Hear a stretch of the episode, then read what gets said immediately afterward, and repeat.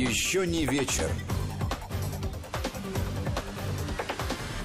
Здравствуйте, студия Вести ФМ, Гия Саралидзе и Владимир Аверин. Здравствуйте, друзья. Мы с Гией будем обсуждать темы, которые сегодня э, нам кажутся самыми актуальными. Вас призываем к этому процессу присоединяться. Писать сюда можно в WhatsApp и Viber на номер 8 903 176 363 8 903 170 63 63. Либо присылать платные смс на короткий номер 5533 со словом «Вести» в начале текста.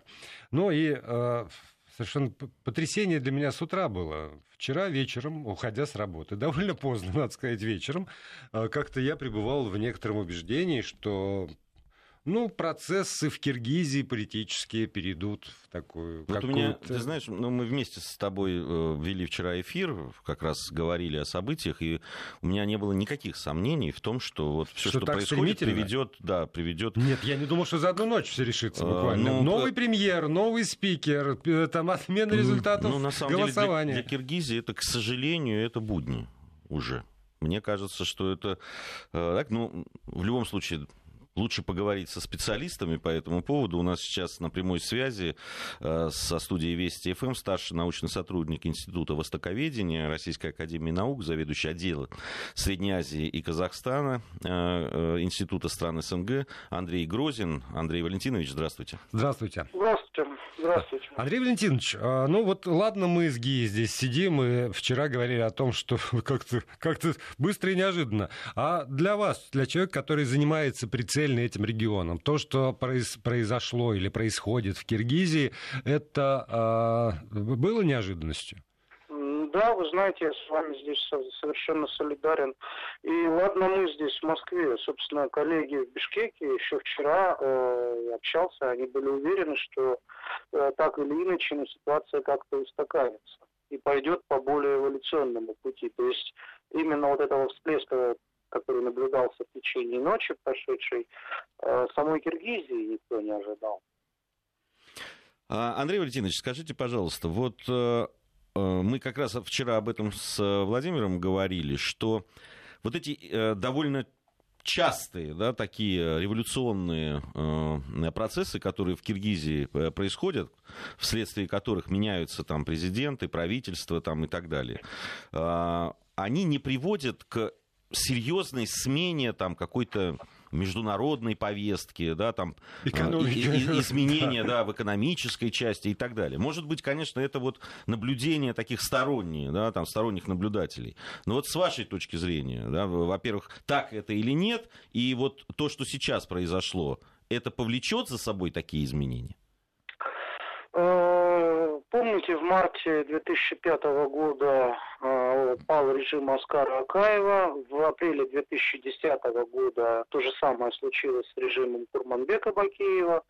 И вот сейчас, это все не весной, а осенью, в октябре, э, тогдашние события в Киргизии на официальном уровне принято называть народными революциями, но в самой Киргизии очень многие с такой формулировкой не согласны именно исходя из того, что революция это прямая перестройка всей внутренней и внешней политики страны, экономической модели и так далее. А в ходе всех перечисленных событий, да и в ходе текущих событий тоже, мы видим только смену лиц, которые руководят страной, руководят парламентом, руководят парламентом. А в целом, ну, все остается по большому счету по-старому и э, экономическая модель развития, и политическая, а она претерпевает незначительные косметические изменения. При Акаеве была президентская республика, после переворота 2010 года в очередной раз переписали Конституцию, э, назвали страну парламентско-президентской республикой, но для рядового гражданина абсолютно ничего не меняется, все остается по-старому. Меняются люди у Кормила, и только меняются кланы, при Акаеве были северяне, при Бакиеве были южане, при Атамбаеве старались по возможности соблюсти какой-то баланс, но доминировали все-таки выход с севера. При Жембекове 80% постов в исполнительной власти занимали выходцы с юга. А, то есть э, вот это вот, пожалуй, единственное, что меняется. Меняется команды, меняются отдельные кланы, группы, партии, которые э, представляют узкие интересы небольшого количества людей. Э, внешняя политика, внутренняя политика кардинальных изменений не претерпевает. Я думаю, что и сейчас мы наблюдаем примерно то же самое. Очевидно, это родовое свойство киргизской демократии. А, наверное, так работают там социальные лифты, э, так работает... Э, да, это именно такая вот, ну, не степная, а горная демократия, может быть. Ну, вот при этом, смотрите, Андрей Валентинович, э, Киргизия же не, не в космосе расположена. Рядом есть, э, по, по границам просто, есть Таджикистан, есть Узбекистан, есть Казахстан, в конце концов, Россия, не так далеко и связи прочные. А почему их модель так, так разительно отличается от того, что есть у соседей? Сами киргизы, киргизские ученые по этому поводу спорят, и какого-то единого мнения нет. Но то, что разговоры на эту тему идут, это медицинский факт, что называется. Некоторые считают, что э, все объясняется историческим опытом. Во-первых, киргизы, в отличие от э, южных соседей, от среднеазиатских государств, э, они отличаются тем, что это все-таки намады, кочевники. Э, но от, от северных соседей, от казахов, они отличаются типом кочевничества. Э, казахи кочевали по степям, горизонтально, что называется, а киргизы кочевали по вертикали, потому что Киргизия на 80% это горная страна. У них был другой тип кочевания, другой тип э, отношения племен между собой и между властью. Э, киргиз, некоторые киргизские ученые говорят, что это вот э, исторически сложилось так, что в Киргизии нет и не приживается централизованная власть, а вот эти вот выплески, которые мы наблюдаем, это вот э, именно такое вот родовое свойство, доставшееся от предков. Ну, на мой взгляд, это все-таки не объясняет всех особенностей страны. Многое, наверное, зависит еще от э, опыта, который Киргизия получила, став независимой. Все-таки самым долгоиграющим, долгоживущим президентом э, в Киргизии был президент Акаев. Он правил страной 15 лет. Ни один другой президент ничего подобного совершить в Киргизии не успел и не смог. А, при Акаеве были заложены основы политической системы, которая потом, конечно же, переживала трансформации, но а, Акаев всерьез хотел построить некий такой островок демократии посреди вот э, такого авторитаризма среднеазиатского. При нем в страну пришло большое количество неправительственных, некоммерческих организаций. По количеству э, НПО и НКО на тысячу граждан Э, Киргизия считается ну, одним из мировых лидеров, если не мировым лидером. Одних зарегистрированных партий в Минюсте в Киргизии около 250. Э, часто, по большей части, это все не действующие партии или партии, состоящие, ну, условно говоря, из трех человек, но ничего подобного на постсоветском пространстве я лично не знаю. И вот эта вот э, цветущая сложность, вот эта вся, она укреплялась в стране в течение 15 лет правления Акаева. Ее попытались как-то рационализировать, э, привести в какой-то упорядоченный вид, э, как у соседей. При Бакиеве кончилось все это тем, что Бакиев сейчас живет где-то в Беларуси, под Минском. А попытались э, рационализировать при Атамбаеве. Э, у нас многие забывают здесь, в Москве, но при Атамбаеве было три крупных процесса по обвинению людей в подготовке к мятежа. И люди получили большие сроки, от 10 лет и выше, за то, что, ну, условно говоря, за пьяные разговоры в бане. А, то есть даже при Атамбаеве, когда власть казалась относительно стабильной и устойчивой, вот имели место такие казусы. Э, было несколько попыток штурмовать парламент в начале с первого срока Атамбаева. Сейчас при Жембекове, наверное, просто определенный период стабильности и спокойствия внутренней политики закончился. Все это наложилось на резкое ухудшение социально-экономического положения, потому что э, ограничения, введенные в связи с карантином, сокращение поступлений от трудовых мигрантов из России, резкое сокращение поступления денег, э, все это ударило по большому количеству населения и количество недовольных, обозленных людей карантином и ростом нищеты оно, очевидно, достигло какого-то критического уровня, и отсюда вот эта вот резкая погромность, которую мы с вами сейчас наблюдаем. Вот смотрите, вы говорите тоже про э, сначала у власти южане, потом северяне, потом снова южане, там как- как-то меняется это. А сегодня м, действующий, или пока еще действующий, тут сложно сказать, президент Киргизии Жинбеков, э, вот с, говоря о ситуации, сказал следующее. К сожалению, пытаются разбить народ, поднимают вопросы севера севера и юга. Я не буду дальше цитировать, но для меня вот это было странно, потому что э, ну, здесь, в России, всегда, когда говорят про Кыргызстан, э, вот это разделение на север и юг подчеркивается, и на противостояние кланов севера и юга подчеркивается. И при этом для меня было несколько странно, вот, что ни одна из революций там, или переворотов, как угодно можно это называть, не поставила вопрос, например, о федерализации Кыргызстана. Но уже если есть это действительно действительно разделение на север и юг, то очень, может быть, было бы проще э, обеспечить какое-то там равное представительство э, в выборных органах власти, какое-то квотирование в исполнительных органах власти. Но, но почему этот вопрос не, никак не ставится, даже не артикулируется? В, в Киргизии неприлично, что ли, говорить про разделение севера и юга? Да, безусловно, вы правы. Эта тема табуирована. Как это не кажется странным, достаточно свободным по меркам Центральной Азии регионе, э, государства региона, а есть темы, которые обсуждать не принято. Там можно ругать президента в определенных рамках, там можно очень сильно, громко и на всех углах ругать парламент, там можно ругать правительство, но говорить о проблемах, которые коренятся в э, устройстве этноса, титульного этноса, говорить э, не принято, это считается не совсем приличным. Если ты начинаешь говорить на эту тему, подразумевается, что ты, ты таким образом хочешь внести элемент раскола. То есть э, даже если ты говоришь с самыми благими пожеланиями, ну, понимаете, так же точно, как, допустим, в соседних государствах, э, сосед... некоторых соседних государствах э, с Киргизией нельзя э, критиковать действующего лидера страны. Абсолютно невозможно. А в Киргизии это тема трейбализма, тема регионализации, она тоже является темой, которую стараются избегать вот, в серьезных обсуждениях. А Киргизия все-таки это достаточно маленькая страна, с э, маленьким, в общем-то, населением, которое вдвое, втрое меньше, чем население большой Москвы.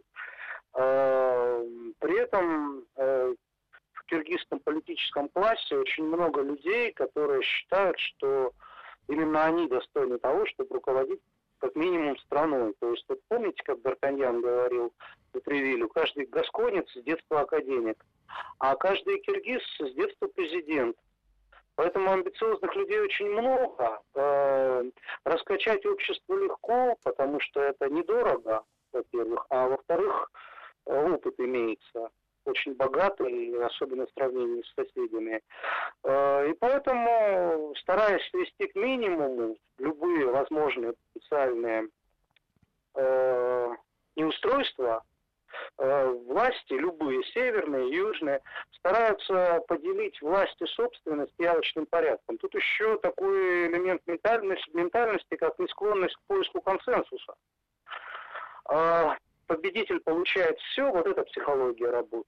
Побеждают южане, отжимают бизнес у северян. Побеждают северяне, происходит обратный процесс. Посмотрите, сейчас уже начали трясти угольные месторождения, золотодобывающие предприятия, афинажные фабрики и так далее. Процесс уже идет. То есть э, президент пока еще вроде бы как на посту, но, судя по всему, это совсем ненадолго. А, но собственность уже начинают делить потихоньку и переделивают. Посты начали делить еще ночью явочным порядком. Андрей Валентинович, вот вы сказали по поводу э, огромного количества НКО, действительно, я слышал уже там, да, какие-то запредельные цифры абсолютные, но э, понятно, что, ну, наверное, это не очень дорого содержать вот в э, Киргизии такие организации, но все равно это деньги. А что преследует это? Потому что, ну, насколько я понимаю, те деньги, которые приходят и вкладываются, они зарубежные. Да? А вот чего они, собственно, выжидают да, вот в, в, в этой стране? Если там э, понятно, что в ходе там, цветных революций там достигаются какие-то свои интересы. Здесь же вроде как мы сказали о том, что не экономическая политика, не особенно, что важно, внешняя, внешняя политика не меняется. Так зачем такое количество НКО, зачем их содержать? Ну, это небольшая, вы совершенно правы, это не, не слишком обременительная э, статья расходов для крупных западных грантодателей, в первую очередь. Собственно, 85% грантов, которые получает республика, они приходят именно с Запада. Э, то есть это по преимуществу западные НПО и НКО. Понятно, что не все они занимаются политикой, не все они ну, условно говоря, готовят волонтеров для наблюдения за выборами. Кто-то занимается вполне благопристойной деятельностью, кто-то охраняет яков где-нибудь на где-нибудь в горах, в Нарыне, кто-то обеспокоен э, обеспечением сельского населения чистой водой, кто-то еще что-то полезное делает. Но есть два десятка старых структур, крупных, со сложившимся активом, большим и э, проверенным, многими революциями, э, который занимается именно политическими вопросами. Это отличает Киргизию от всех соседей, потому что после э, первой цветной революции в Киргизии, после 2005 года, и особенно после так называемой арабской весны, которую многие уже позабыли, во всех остальных государствах Центральной Азии ввели серьезные законодательные препонные рогатки для деятельности вот такого рода. А в Киргизии нет. В Киргизии не получилось, но и из-за смен власти частых, э, видимо, просто не успели, руки не дошли, существовала масса других проблем, которыми приходится заниматься. То есть это совершенно иная среда. Зачем это делается? Я однажды, несколько лет назад, э, назвал Киргизию большим лабораторным столом Центральной Азии, на котором э, внешние крупные государство производит разного рода эксперименты, чтобы посмотреть, что получится, и удачно использовать соседних с Киргизией государствах. Э, и многим в Кыргызстане это сравнение не понравилось, но, кстати, некоторые из коллег киргизских сказали, что да, так оно и есть на самом деле. Э, на нас пробуют то, что потом могут попробовать на узбеках, на казахах, может быть, на таджиках с туркменами. А тогда, То есть, э, извините, я вас перебью, Андрей Леонидович, а, а кто тогда вот эти вот крупные игроки? То есть, ну, западные деньги приходят, значит, есть какой-то вот этот консолидированный Запад. А, я э, слышал, ну, читал про то, что Турция, конечно же, тоже не упускает своих возможностей. Понятно, что Китай э, очень... Э, активно играет, как, как везде, э, и в том числе и в Киргизии. Если там, э, ну, какое-то российское влияние на, на этом же уровне, там, через какие-то организации, я не знаю, может быть, назовите. Можно ли перечислить вот этих вот игроков, которые там играют на этом поле киргизском? Э, Китай сейчас главный взаимодавец Киргизии. Киргизский внешний долг сейчас достиг весьма приличных показателей, примерно в 4 с лишним миллиарда долларов, из которых 43% а, это долг Эксимбанку Китая. Все остальные долги, там, Всемирному банку, э, кому-то еще, они на порядке меньше. То есть э, Киргизия, по сути дела, сейчас э, живет э, для того, чтобы обслуживать и погашать в перспективе китайские долги. Э, в экономическом плане, конечно, страна очень зависима от Китая. Но китайской мягкой силы, если говорить о мягкой силе, э, в республике не очень много. Да, есть, как везде, институт Конфуция, но говорить о том, что он оказывает какое-то большое влияние на общественное настроение, я бы не стал, э, потому что это не так. Да, есть попытки выдавать гранты для СМИ, которые могли бы формировать положительный образ Китая. Но это ну, попытки, которые носят, на мой взгляд, пока еще не систематизированный, не продуманный, какой-то такой, знаете, судорожно-спорадический характер. Там вот в 2016 году, в 2018 году была был ряд больших антикитайских митингов. Вот после них э, ФНР озаботились тем, что надо формировать о Китае представление в Киргизии как о дружественной стране. Но работа эта не систематизирована. Китай, вот как ни странно, несмотря на то, что является основным инвестором и основным кредитором, тем не менее он, наверное, в наименьшей степени использует свою мягкую силу в Киргизии. Запад, ну, есть, э, тут надо различать, есть американские интересы, есть интересы отдельных стран Евросоюза.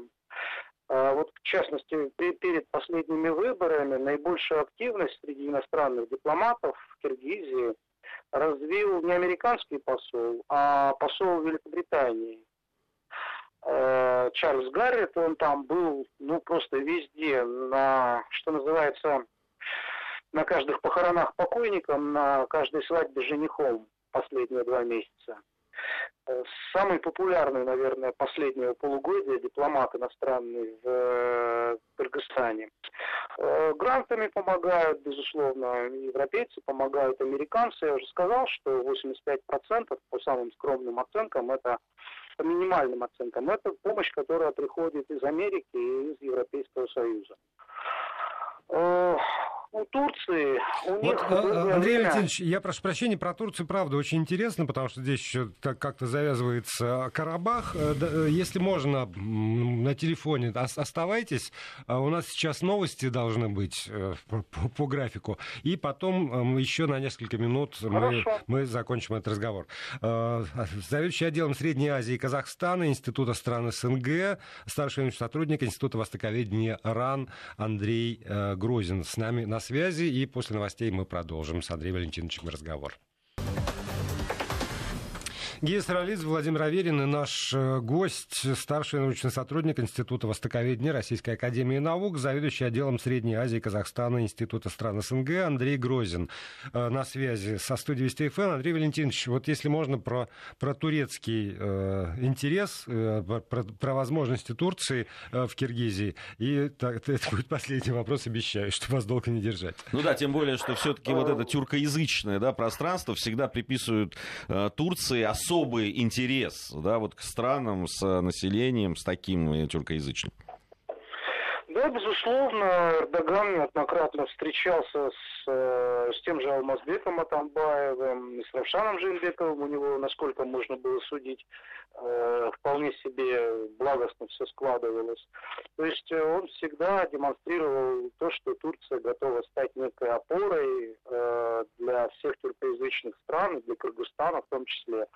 И единственное, что вот в этих благостных отношениях периодически проскальзывали разные неприятности неприятные моменты, в первую очередь связанные с э, сетью элитных лицеев СИБАТ э, в Киргизии, которые э, были прямо или опосредованно связаны с э, организацией Хизмет, лидером которой является Фихула Гюлен. Э, при том, что и гюленисты, и нынешняя официальная Анкара действуют в, в тюркских республиках Центральной Азии примерно одинаково и формируя, э, пытаясь сформировать политику э, в одном направлении. Но личные отношения у Эрдогана с Гюленом хуже не бывает, и э, поэтому официально Анкара во времена президентства Атамбаева достаточно грубо и недипломатично требовала от Алмазбека Шершеновича, чтобы он эти сибаты закрыл. А Алмазбек Шершенович, будучи человеком очень своеобразной э, психологии, тогда тоже очень недипломатично сказал и послу э, Турции э, в Кыргызстане, и, собственно, министру иностранных дел Турецкой Республики, куда они могут деть свое мнение по поводу того, как Киргизии заниматься своим средним и высшим образованием. А, то есть э, турецкая образовательная сеть Э, в отличие от того, что наблюдалось э, по тому же вопросу у соседей, она сохранилась, она даже не была переименована. Э, турки вкладывают, вот если говорить о мягкой силе Турции в сравнении с другими государствами, они вкладывают не просто в формирование элиты, а в формирование среднего класса, который будет ориентироваться на Турцию как на главную потенциально модернизационную силу в их стране. То есть в отличие от тех же НПО западных, они действуют как бы на более долгое, в расчете на более длительный период участия и рассчитывают получить результаты тогда, когда люди, получившие образование в школах, колледжах, потом поступят в вузы, желательно тоже в турецкие, на турецкой территории, потом вернутся в Киргизию и займут э, посты во власти в исполнительные законодатели. То есть они работают на перспективу. Другой вопрос, что переоценивать турецкое влияние тоже, наверное, не стоит, просто потому что в отличие, допустим, от соседнего Казахстана, турецкий бизнес в Киргизии находится в очень э, небольших масштабах, так скажем. То есть э, в Киргизию вообще мало кто вкладывает всерьез большие деньги, ну, за исключением, может быть, только Китая. Э, всем остальным, все остальные, и Запад, и Восток, просто не находят, э, куда в Киргизии вкладывать, во что. Э, либо просто опасаются э, в стране, в которой в среднем раз в пять лет э, происходят э, массовые беспорядки, сопровождающиеся погромами и отъемом собственности, ну какой ответственный инвестор пойдет э, в расчете на долгосрочные инвестиции в такую страну. Только очень отчаянный инвестор решится на такие шаги. Турки не из таких, и поэтому они пока предпочитают не выпячивать свое присутствие в Кыргызстане, но, опять же, повторюсь, работают на перспективу.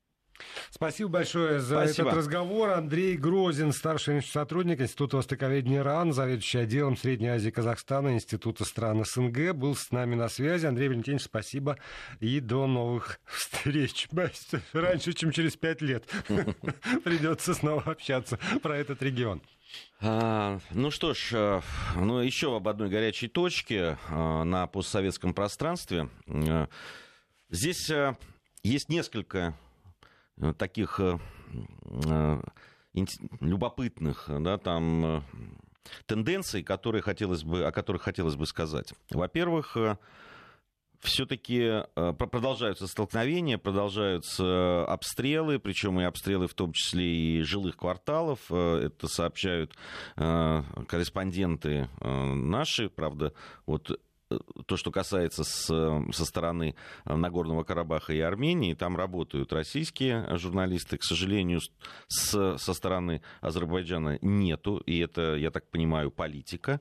А, вот. Э, знаю, что сейчас вроде бы решается вопрос на самом верху в Азербайджане, что все-таки должны дать возможность работать журналистам, в том числе и российским, э, со стороны Азербайджана, чтобы люди своими глазами видели, что происходит. Вот э, ну, надеюсь, что это сдвинется, потому что действительно сейчас как-то информацию мы получаем от своих, тех кому мы доверяем, так скажем. Ну, официально и та, и другая сторона заявляет как раз э, об обстреле и жилых кварталов, ну, в том числе, числе да, и, и это, это подтверждается, на да. самом деле, с одной и с другой стороны, э, но я просто хотел подчеркнуть, что если э, да, там обстрелы Степанакерта, например, мы можем получать напрямую. Вчера я в одном из стримов, которые были посвящены как раз событиям на Горном Карабахе, разговаривал с Семеном Пеговым и просто говорил с ним по телефону. Да, вот прямо он мне рассказывал, будучи прямо на месте.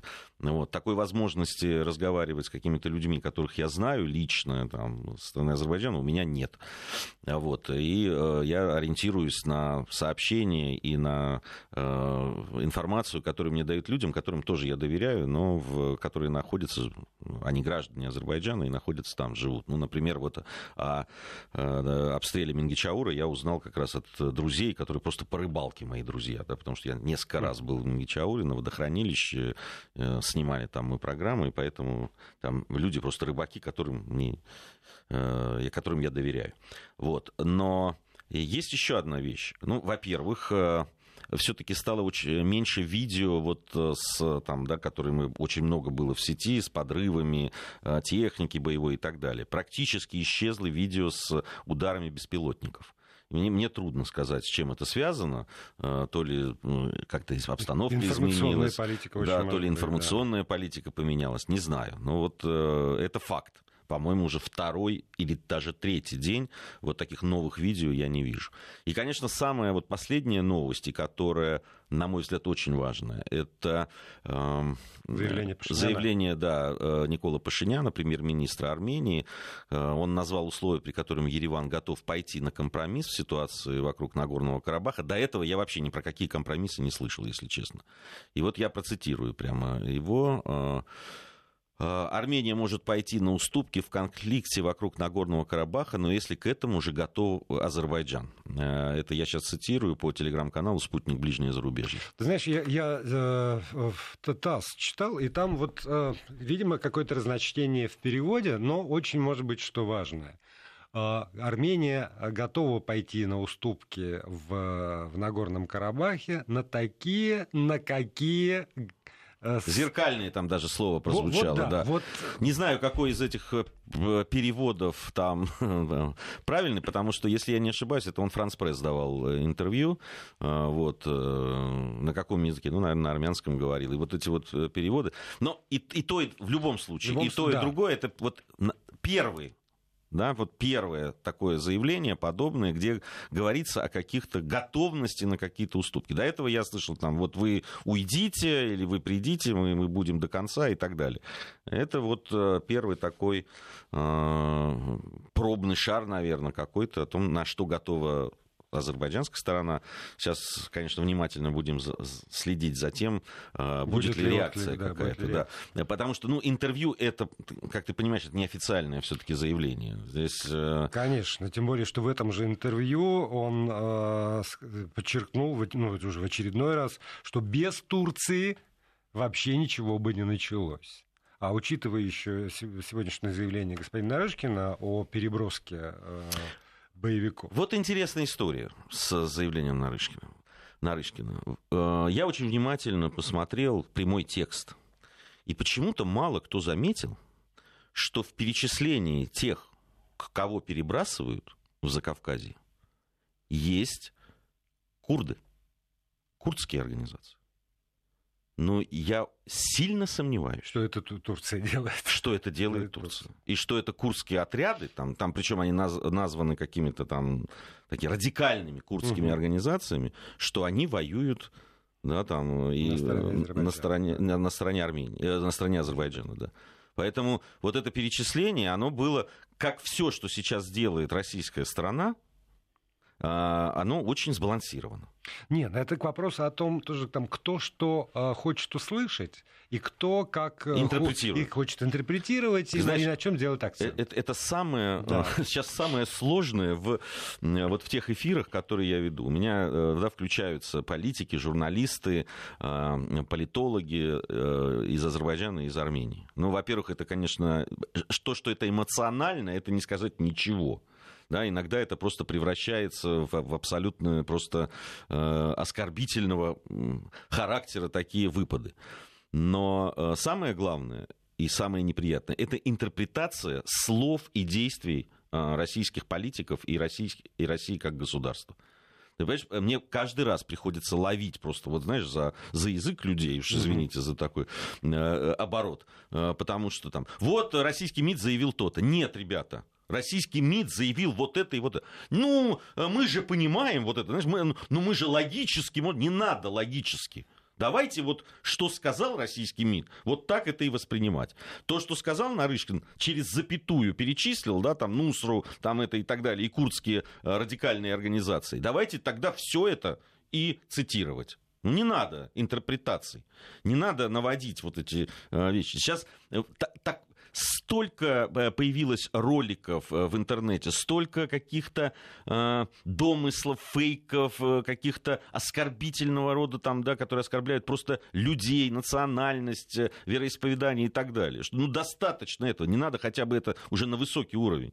Там э, сейчас по э, ролик, а, один из роликов, я его сегодня в социальных сетях э, своих э, публиковал, просто с призывом как раз там к армянским моим друзьям, братьям, братьям, да, с которыми у меня э, прекрасные отношения, с которыми я вырос, учился в школе, в, в университете, работаю до сих пор и так далее. Меня всегда окружали люди этнические армяне, выходцы из Армении, и, и те армяне, которые здесь, там, я с ними дружу, и это действительно мои там братья по жизни. Но, но вот те ролики, которые вдруг появились да, в отношении грузин, просто как грузин как грузин, не, не государство там нет, они настолько оскорбительные. Сейчас это а, распространяется, чтобы вы понимали, это же эхом отзовется. Это сейчас гуляет и вызывает просто, ну, страшную негативную а реакцию. За, за, за... Ну, понимаешь, там это э, тоже вот эта вот история с тем, что не пропускают гуманитарные грузы. Ну, во-первых, есть, э, понятно, вот эти все э, ограничения, э, которые ковидные, угу. это раз. Во-вторых, понятно, что есть, э, не, не оправдывая сейчас там политику, все знают, как я отношусь к, руководству, да, там и к власти в Грузии, но даже посольство Армении в Грузии сегодня выступило с заявлением, чтобы перестали распространять фейковые там эти, которые работают против э, армянского государства и армян. Они попросили перестать это делать, потому что никаких ограничений на гуманитар, передвижение гуманитарных грузов нету. Но вы можете зайти на э, просто сайт армянского там, посольства, или там э, это нас вот, спутник ближнее зарубежье тоже печатал, или спутник Грузии, э, и посмотрите, там есть официальное заявление, прямая речь э, посольства Армении в Грузии. Ну зачем это делать? Зачем ссорить еще одни, э, один близкие братские народы? Я, я правда не понимаю.